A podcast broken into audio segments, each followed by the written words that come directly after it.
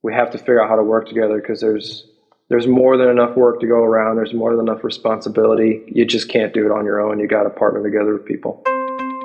Hey thinkers, I'm your host Nate LeBlanc, and welcome back to another episode of Doorward Thinking, the show where we highlight the rewards of real estate investing as a service to our community. This episode is brought to you by Doorward Incorporated, recognizing the more we serve each other, the more we all win. Check out Doorward Online at Doorward.com and on LinkedIn, Twitter, Facebook, and Instagram. This week, Jake and I are out in the field. I'm in sunny California visiting family. And Jake, how's Indiana treating you? Sunny, but it's supposed to rain next week, so not really looking forward to that. Ooh. Although they do need it. I'm sure California needs it too, huh? We need it too. Absolutely. With us today, holding down the Doorward fort in Doorward Studios, is Ronald Richardson. How are you doing today, Ronald? Hey, doing great. Happy to be here. Happy to be a part of the podcast. And yeah, enjoy talking to you guys. So should be a good time. Can I call you Ron? You can call me Ron. I've been given lots of nicknames with Ron, Ronald, Ronnie, Ron Burgundy, Ronald Reagan, Ronald McDonald. You know. Wow. Any of that, I'll be used to it. I have three brothers, all start with R, so lots of different names thrown my way, good or bad. Are any of them named Richard? No, we didn't go Richardson. Okay. Yeah. I'm happy for them. I'm definitely happy for them. Yeah, I'm happy for them too, because then their nickname would have been Dick, and nobody likes that anymore. So when I worked at Disney, there was one Richard who had a Dick name tag. And when he wore that one, you knew that, and he was a shift lead too, so you knew he was in a bad mood, so not to cross him. Oh, okay. Yeah. Okay. That's right. Everybody's got to have their signals, I guess. The red flags. People, it is a thin ice, hot day. Don't mess with me. All right, so I think we'll hop right into it. Ron, real estate is one of the best ways to generate and grow wealth and stability, especially in uncertain times. And there are a ton of people right now looking to begin investing. But not only that, we all need to find places to live. Now, I've got a question about what you do as a loan originator. The only loans I've ever really needed are student loans for college and grad school. So for me and everyone else out there who doesn't know what a loan originator is, what is the role and what do you do for people?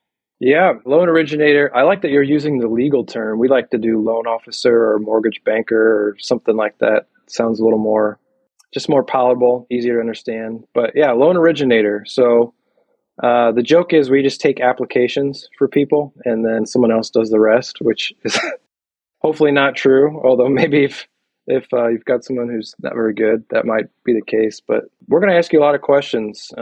Get to know you as the buyer or the borrower, understand why you're buying the house, you know, how you've gotten to where you are now, what your expectations are, you know, whether those expectations are going to line up with what's on the market right now and what you're actually going to be able to do. What kind of misconceptions might we hear, and kind of softly answer those questions as we go through. So the reality is it is kind of taking an application up front. Who are you?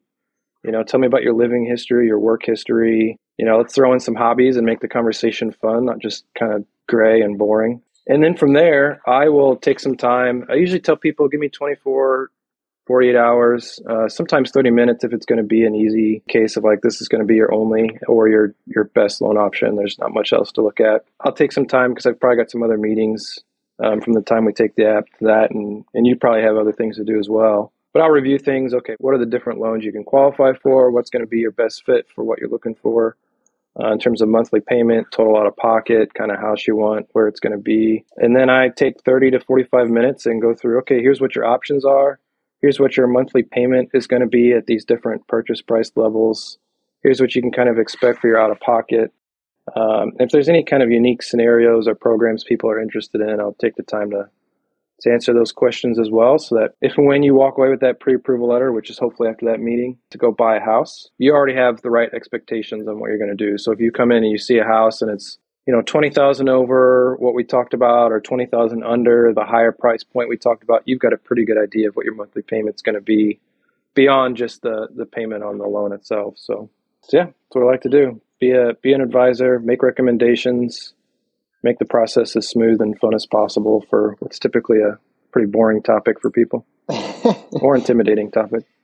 Yeah, as opposed to the just taking an application. I remember when we first met, Ron, you were explaining how, you know, it's like really an investment that you're making in a buyer and a borrower. It's not just like taking the information. There's education that has to happen. Like, I don't want to call it like hand holding, but for people that have never done this before, you're really like walking them down the path that they've never perhaps done before. And you don't even know if it's necessarily going to happen for sure. And that's why like you kind of saw it as like an investment. And it might be frustrating at times, I'm sure, the length of time that it might take, but it's certainly not just taking applications. No, not at all. I mean, I have probably 3 times as many people that we've at least had an early conversation about what they want to do and kind of how things would look based upon their budget and timeline. And their timeline's been extended. Someone that I thought might take 3 months is now a year out. And so, yeah, but it's just keeping in touch with, you know, saying, hey, what's going on? Any updates in life? Anything, any good changes? Get a raise lately? I had a client that a couple of weeks ago sent me a text and said, hey, good news, I got a raise. Let's look at this thing again. So hopefully I can find something with a price range that's actually available for me. She had a bit of a lower budget and that was a challenge. But yeah, I mean, it really is. It's an investment in people and taking care of them. And I mean, I kind of mentioned the early part that a lot of people see and know, but once you go under contract, there's a lot of work on my end and coordinate with the title company, the buyer agent, the listing agent, the borrower themselves. And okay, what else do we need along the way? What updated documents do we need? Make sure we're getting our earnest money done, our inspection done, the appraisal ordered, any hiccups that happen throughout all that, addressing those right away. Because typically you've got 30 days or less from the time someone goes under contract to the time they close. And so any problems that arise, you just need to tackle those right away. And then, yeah, I mean, to your guys' point, right, it is an investment. I bought my first house 7 years ago for, I think, $80,000 was our loan amount. It appraised around $100,000. And today, you know, most kind of automated appraisal systems that would assume I've done nothing to the house would appraise it at 170. Wow. So it's served myself and my family really well. And it's also, yeah, I mean, it's nice growth and an investment. So they're investing in a home and you're investing in them by way of your process. And I mean, the fact that you just said you have 3 times as many people in the early part of the sort of the pipeline as actually might even get to a close, you know, that's some numbers there. And so that goes into the point of like, you're building your own business here. Like you're with USA Mortgage, but you're at the end of the day, you're like a real estate entrepreneur, like a lot of other people in the space. Can you tell us about that journey? Yeah, absolutely. I'll even back up a little bit pre-USA Mortgage. I got my degree in accounting at the University of Missouri, St. Louis, was kind of nudged in that direction and took a class in high school. I enjoyed it, so it worked out well. At UMSL, they push a lot that you go to like a big public firm and slave away there for indefinitely until you get a job in corporate. I was very, I guess, fortunate that I got a job in corporate right away, which had a lot of benefits that my family really needed and utilized for 10 years. But yeah, I mean, being behind a desk all day, not working with people as much, being in the corporate realm where their values just didn't line up with mine, it's like, all right, as soon as the opportunity presents itself, it's ready to move on. And so I, you know, kind of thought about it, prayed about it, presented that to some trusted friends and family. And I was like, well, I want to keep the finance regulation because everything I've learned and been taught and utilized over the years, it's like, why waste that? So what do I do to kind of marry that to helping everyday people? So yeah, lending. And it really is, I mean, you're right. It's all about building relationships, building a book of business.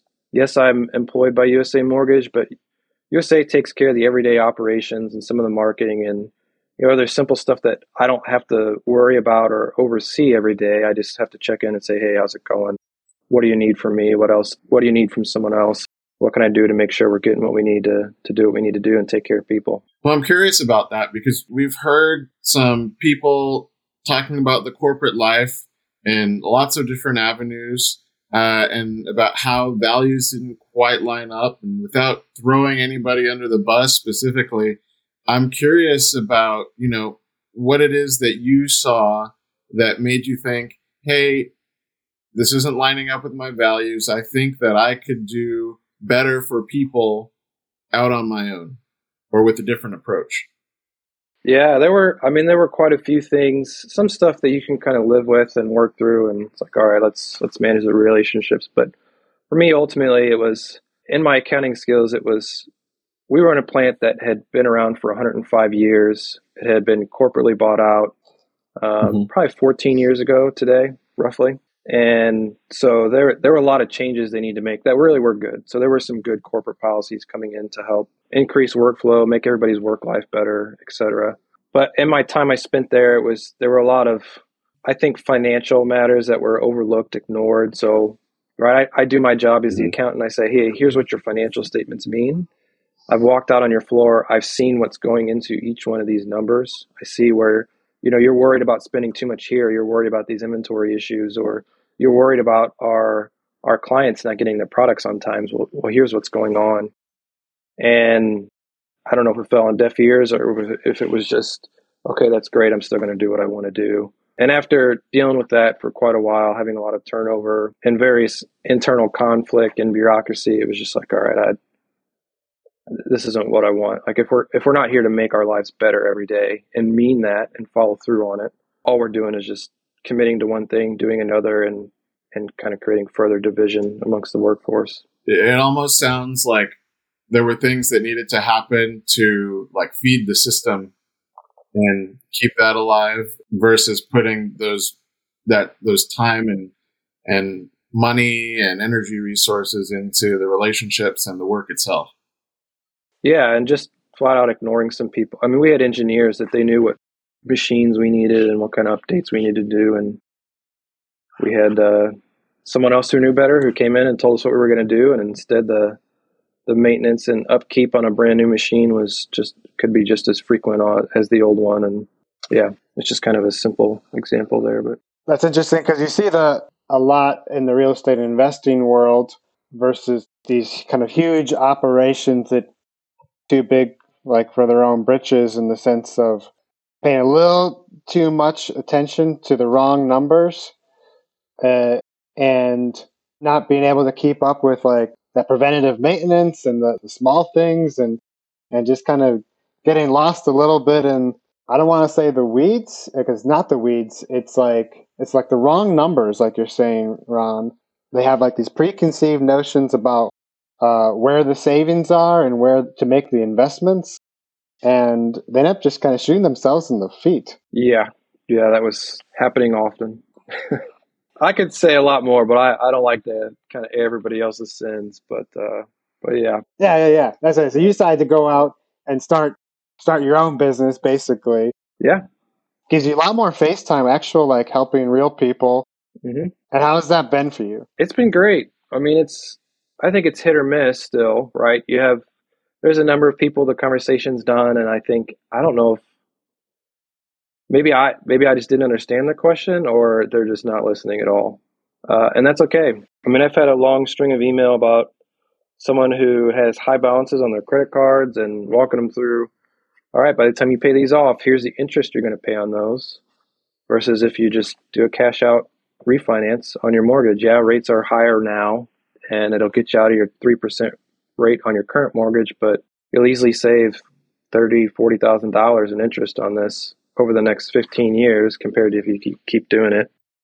And he didn't like that. So he was good at math and too many facts that were irrelevant. So I don't know what to say to that. You know, I just say, all right, well, no problem if you disagree. Just let me know if anything changes. I'm still here for you. So that happens. But I mean, I think on the good end, you know, a lot of people, when you walk them through and explain this stuff, they're actually really grateful. I had, you know, 30, 45 minute, okay, here's what your payment and your out-of-pocket's going to look like at these different price levels. Here's what's really probably the best loan option for you and my recommendation. And she had a pre-approval with US Bank, which, you know, they have great people there. Just like any organization, they may have some not as great or helpful loan originators, but she just had a letter that said, well, your monthly P&I is going to be this month. And so $1,100 a month, I think is what it was. And so I said, well, no, your monthly mortgage payment is going to be about $1,500. They're only looking at the amount for the loan. You actually are escrowing for your real estate taxes and your homeowner's insurance every month as well, and they're not including that in there. And she's like, well, that seems kind of weird. Why wouldn't they do that? And sure enough, pulls up the letter. She said, monthly P&I, what's that? Yeah, principal and interest on your loan. And at that point, it opened up a lot more questions. She became a lot more inquisitive and was like, no, I really want to know all this. Mm-hmm. And so it's finding people like that who want to learn, they want to understand what they're getting into. So that way, when you're at the closing table or when you go under contract, you're not surprised by anything. It might be, oh, well, taxes were a little bit more than I wanted, but you know, I understand that that could have happened. Or inspections showed that there's a little bit of maintenance that needs to happen here on some cabinets or something, but those are all doable things. And, you know, we can deal with those. It's not going to hold things up. And, you know, I think when you prepare people for things, there's less of an emotional kind of knee-jerk reaction of, oh, I didn't even think that could have happened. You know, I tell people like, hey, we want to go into this thing with no surprises. It's kind of the motto, which you can't prevent everything. You can't prepare for everything. But you can prepare for enough that by the time you're going through the motions, it's not going to kill the deal. It's still going to be something that's beneficial or profitable to everybody. And that you're not totally blindsided by some figure that's coming out. Yeah. So what's it like for you forging these relationships? I was looking at the USA Mortgage website as part of the prep for this, and they were talking about relationships for life. Yep. And so what are these relationships like for you when you go through this process of, starting out by taking the application, maybe asking a couple more personal questions, but like going through months, sometimes even, like you said, a year, how do these relationships end up when it's all said and done? Usually good. I like it a lot. I think, you know, I have clients that come to events that I do with another agent, and they're always really happy to see each other. We can talk about their home, how it's serving their family, what their plans are in terms of improvements in the home and different options, but also just hearing about their personal life, sharing about my personal life as well. I mean, you really are making, you know, if you take good care of people, you're making lifetime connections, staying in touch with them, having some systems in place so that I know at least 4 times a year, I want to, you know, at least once text, once email, once make a phone call, you know, one time send them a personal card. Mm-hmm. And if you can get more in there, great. There'll be people where you can definitely do a lot more, and there'll be others who maybe don't want as much. But meeting people where they're at, and continuing to add value. I mean, one of the tools we have that I enjoy called HomeBot. Once somebody closes, usually within about a week of that loan or that house closing, and they're in their home, they'll start getting a monthly digest from HomeBot. Goes through, here's what your estimated home value is, which when it first closes is going to be based on the appraisal. Here's where your mortgage stands. Here's what your equity in your house is. Here's what other homes in your area can look like if you want to look at that. You know, it'll give you options like, okay, if you have a lot of equity, what do you want to do with it? You could do cash out, maybe a HELOC. Maybe you could even Airbnb your house. Here's what you could get on that based on other homes in the area. Same with rental. And so it really helps people think about like, okay, beyond what my house is to myself or my family or whomever I'm living with in the home, here's some other things to think about regarding the home in the future. And it keeps track as well. Like, okay, here's where your mortgage stands each month. Here's what it's being reduced by. Here's your kind of estimated growth in the house. It's a really simple, helpful tool. I like to partner with agents on it. Then the buyer sees the agent first, me later on throughout it. Gives way better information than like a Zillow or Realtor.com because of some of the tools that we're using and the fact that we're really paying for it. So it adds a lot of value to people after the fact. And it's stuff like that that we want to continue to do for people and add value and stay in touch with them over time. I mean, there are several clients that I'm closing with now. It's like, look, guys, rates aren't where we expect them to be. They're not. I mean, really, to go from, you know, 2.5%, 3% at the end of 2021 to 2022, midway through the year, being in the 6s, the 7s, it's just a sticker shock for people. But helping communicate, like, look, it's not always going to be this. People refinance at 2% and 3% because guess what? Rates change every day. Mm-hmm. We may not ever see 2% or 3% again, but if we get into 4%, we get into 5%, or you know, whatever it is that's lower than what you're at, that it makes sense to do a refinance and save you some money on your monthly payment. I've got tools that are watching that to remind me and make sure I reach out to you to do so. So yeah, always looking for opportunity, even after we're done with that initial sale. That's amazing. When you're talking before about doing some of the education that you do, and like thinking about the fact that, you know, at least when I was in high school, they didn't teach you any of this stuff that you need for real life. No. And even like with this tool, like Relationship for Life, You're continuing to do that in a really cool way, which is like, hey, you have this asset, maybe the biggest asset that you own, and we're going to continue to help you to understand this asset that you have and that you're building, that and how it can serve you or like the larger community with this tool. What was the name of it? HomeBot. HomeBot. Yes, sir. A bot. HomeBot. We're your home. Yeah. Yeah. We're all about the good use of technology over here. So I love that. It's a good one. I mean, it's simple. It's practical. You can kind of choose to see more or less with it, which is nice. Yeah. And it's not sending you something every week or every 3 days when you're not clicking on it enough. It's still just the monthly newsletter is there if you want it. If you don't, get the next one. Yep. Well, that's so valuable because personally, I've never needed to take a loan for a mortgage or anything like that. But on so many things, it just seems like a one and done. And you have this thing now, you don't know what to do with it. And I wish it would be like, hey, no, it's like we have the tools, we have the communication that's going to help you keep this asset at its most valuable to you.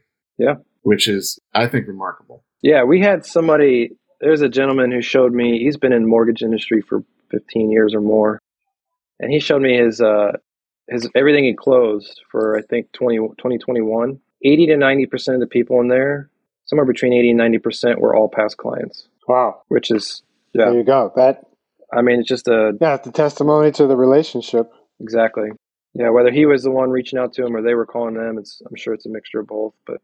So with you having started a few years ago to build, the book of business as a real estate entrepreneur here, where do most of the clients come from? You're not at the repeat business yet. No, not quite there. I would say probably half of them. I'm pretty grateful we have a branch manager who he pays for a lead system for a number of people, and it's probably the highest quality one that is around because it pairs us with a real estate agent as well. For the client, and it's been pretty good. I mean, its success rate's about the same as any other one, but some of the clients that we've have gotten from there have been, I mean, it's just been fun getting to know them, and certainly someone that'll be that lifetime client as long as they're willing to answer the phone and stay in touch, which I know they will. So yeah, there's that, and then I'd say it's still about 50% of it is either coming from friends, family, other real estate agents that I either already knew or that I've met from different networking events or just being out in the community. That networking component, both with family, friends, as well as colleagues here in the real estate space. If we could touch on both of those real quick, I think that would be interesting. I think a lot of people don't realize, like even in the real estate investing world, that real estate touches everybody, right? Because everybody like lives in a home, or maybe they have like a cousin that just got married, or like and they need a new house. Real estate touches everybody, and therefore, like it's really really important to let people know among their friends and families, like what you do, how you do it, why you do it, and then all of a sudden, like you're getting leads and recommendations and deals, and that's a good thing. And then, of course, the networking, how do you go about that? Yeah, I don't know if I've got a great recipe for it, as much as I just find networking groups that I think like, okay, are there going to be business owners that could potentially serve any of the clients I have or any of the other referral partners I have? So if I meet someone that, Jake or Nate said, oh man, I'm really looking for someone who can do HVAC. Being in networking groups where I can have a trusted HVAC contact is well worth it. The other thing is just finding different real estate groups that want to collaborate. I think in real estate groups, the word collaborate or like round table or something along those terms would probably be more common. Mm-hmm. And being a part of those and asking questions like, okay, what's going well? What's our challenges? What are we all learning? Hearing, seeing, and how can we all share that together so that we can kind of overcome the challenges we have, provide the best opportunity for people, and do that both collectively and individually. But yeah, I mean, that's kind of the long-term game plan, or short-term if you can make it happen quick. Some relationships will happen sooner than others. But otherwise, it's just finding places where the people you want to meet are going to be showing up to those events or showing up to those weekly meetings introducing yourself. Most of the time, I don't even ask for an introduction. I just say, hey, how can I help you? Or who would you like to connect with? And if you do that, more often than not, people in the room are going to see that and they're going to do the same for you. And yeah, it's just doing that over and over and over again, doing what I did between you and I, Jake, which was, hey, let's turn and face each other at this event. Hi, my name's Ron. Hi, my name's Jake. Let's go grab coffee a week or two from now outside of here, get to know each other a little more and see how we can serve each other better. And then just rinse, wash, repeat over and over again and have some fun while you're doing it. I like that. I like that a lot. How can I potentially serve you? There's like a pay it forward attitude there, which creates that culture of collaboration that you were speaking about. Hey, you're working, I'm working. That's what the laboration part of collaboration means, right? Yeah. And then like, how can we potentially work together to serve both our needs better? And we'll actually get there faster than operating alone. Yeah. I mean, I don't ask people directly for referrals usually. I know that goes against a lot of common teaching, but I just won't. It's just, hey, how can I add value? I mean, I think too often one of the mistakes people make is they come in thinking about what they're going to get out of a particular networking group or a particular meeting from that group of people in the room. And you miss out on a few things. One is people pick up on that. It feels like a sense of entitlement, which no one likes. Again, not that it's wrong to ask for referrals, but if that's the first thing you're going to do, it's just, it turns people off. And there's a lot of times I'll call agents or I'll call someone else just to check in with them once a week or once a month. And I can kind of hear it in their voice. They'll say, well, if I have anybody that I know I can send your way, I'll send them your way. It's like, well, actually I was just calling to check in on you, seeing if there's any way I can help out, seeing what kind of challenges you're facing and talk about that.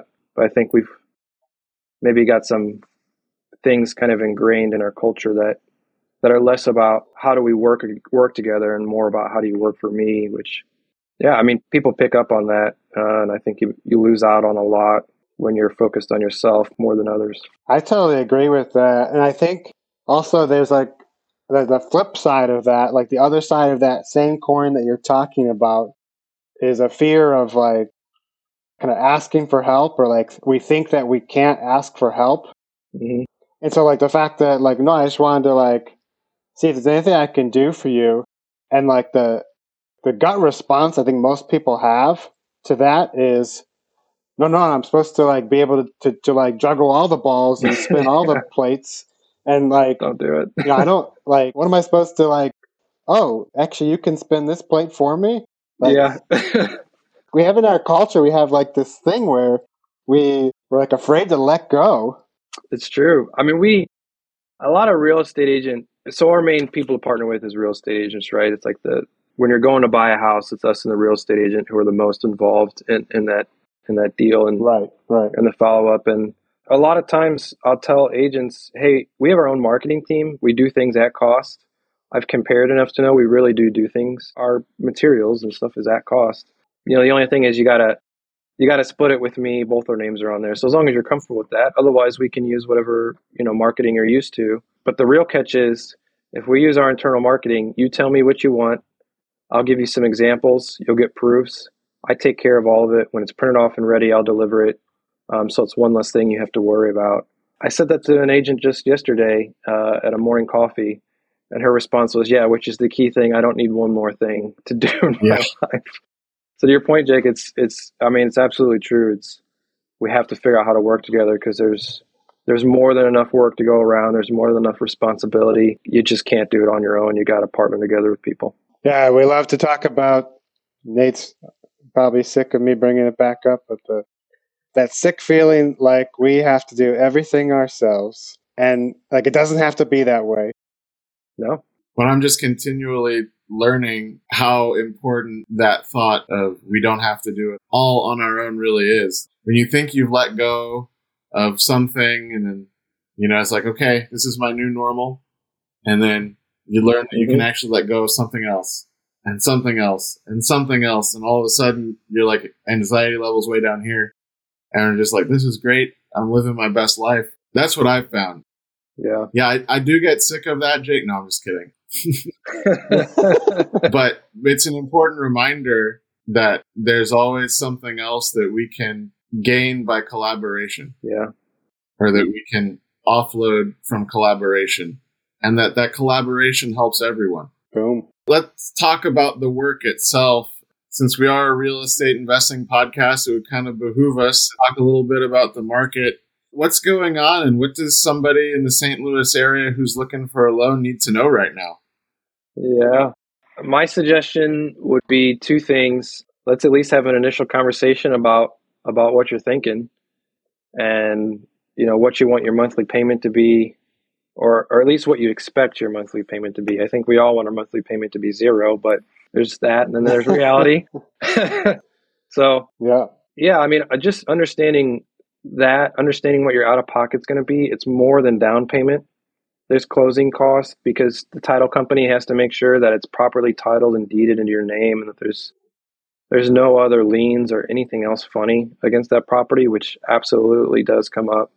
And they'll do what they're supposed to do to make sure that gets taken off your plate when the home is deeded to you.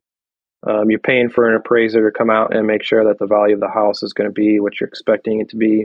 You're paying for your credit reports by the time you close, because we do got to pull credit for you. You're paying for processing and underwriting, because they do a lot of work for that mortgage to happen and for it to eventually be handed off to your servicers who's going to send you your bill for your monthly payment and sell that to the secondary market. We don't want to get too much into that. But yeah, I mean, I'm kind of going too far down the pipeline here. But the main thing is, I think, just have an initial conversation about what's realistic and actually what's on the market. And I think a common challenge for a lot of buyers is, well, I want my monthly payment under $1,000 a month. It's like, well, there's not a lot of homes under $125,000 that are available. And if they are, I hope just understand they're either going to be in an area you may not want to live in, mm-hmm. or they're going to need a lot of work. And you have to be willing to live with one of those two scenarios. It's that, or you hope that a one-bedroom house comes onto the market. So yeah. You were going to say something, Nate? Or if not both things, like, a lot of work and just how things are. It could be both. In an area you don't want. Yeah, it's what it is. So there's things to weigh out.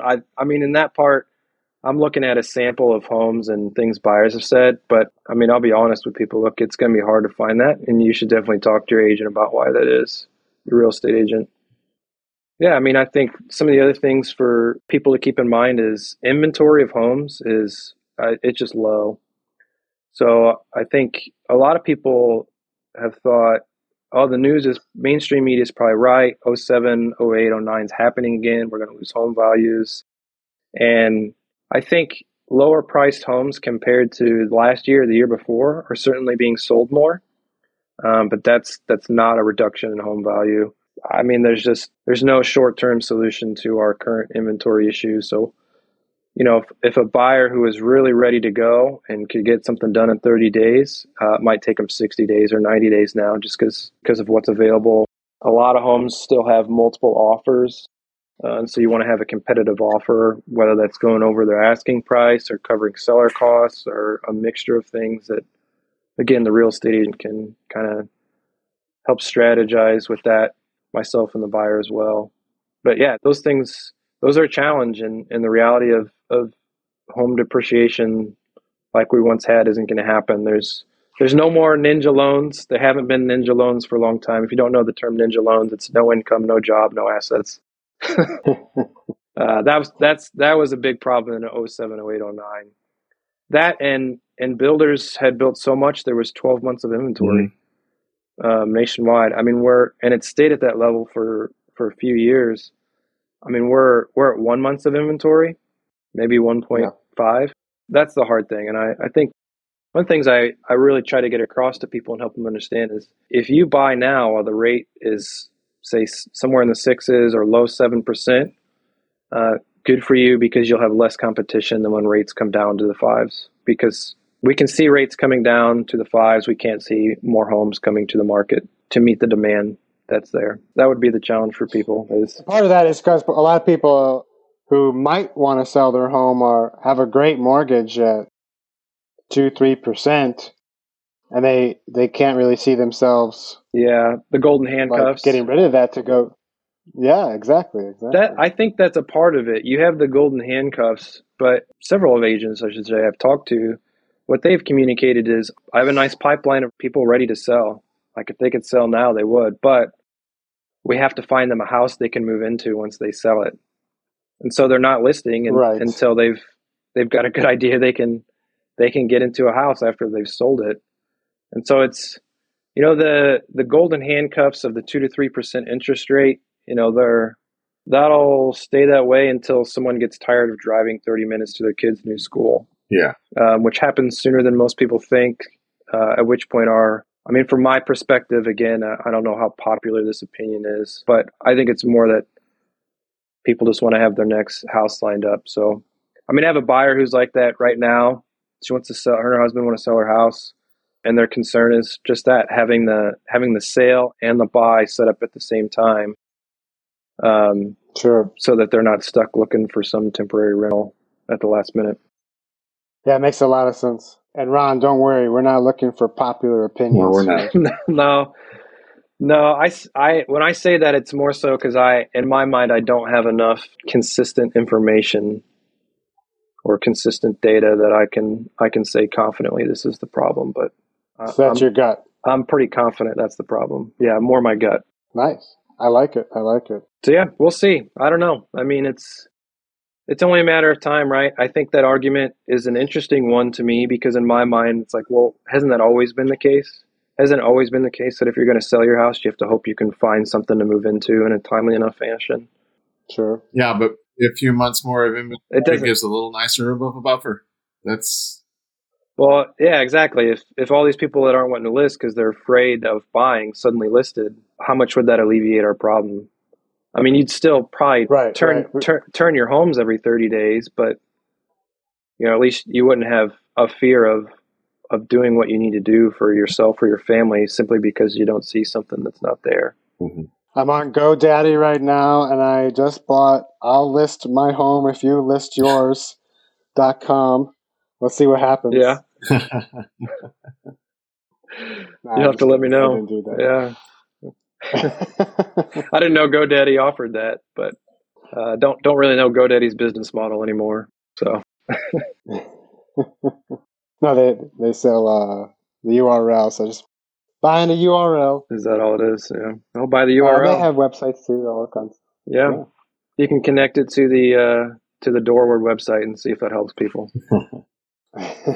And we want to connect people with you, Ron.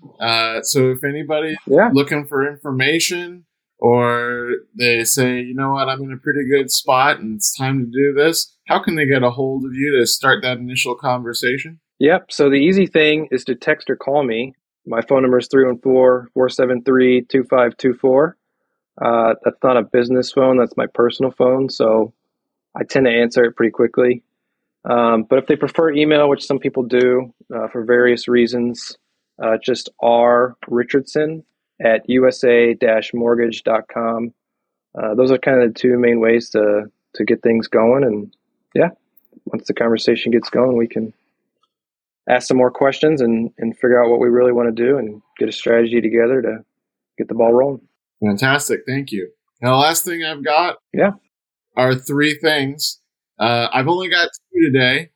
So listeners, you know the drill. At this point, you can go ahead, listen to the couple of questions, think about it on yourself. Then we'll give Ron an opportunity to answer as a little bit of inspiration for your own answer in your search for personal wisdom.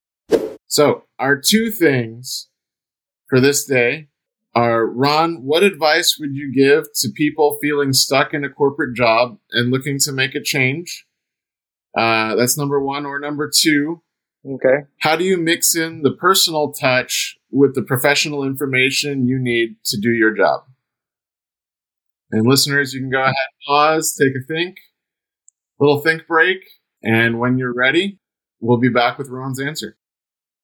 If you're thinking about leaving your corporate job, I would say make a list of the things that make you apprehensive to do so. Most of them are going to be revolving around benefits and pay. Let's just be honest. It's what it was for me. And I would say, get yourself a plan so that, okay, if I come into a difficult market like Ron has when he started mortgages. Will I last on what we've set aside for 1 year or 2 years? If you can do that, or whatever you think your timeline is, whatever you're comfortable with, and you can figure out, you know, the benefits question, whether it's really worth it or not. I think answer those two things honestly, because those hold people up a lot.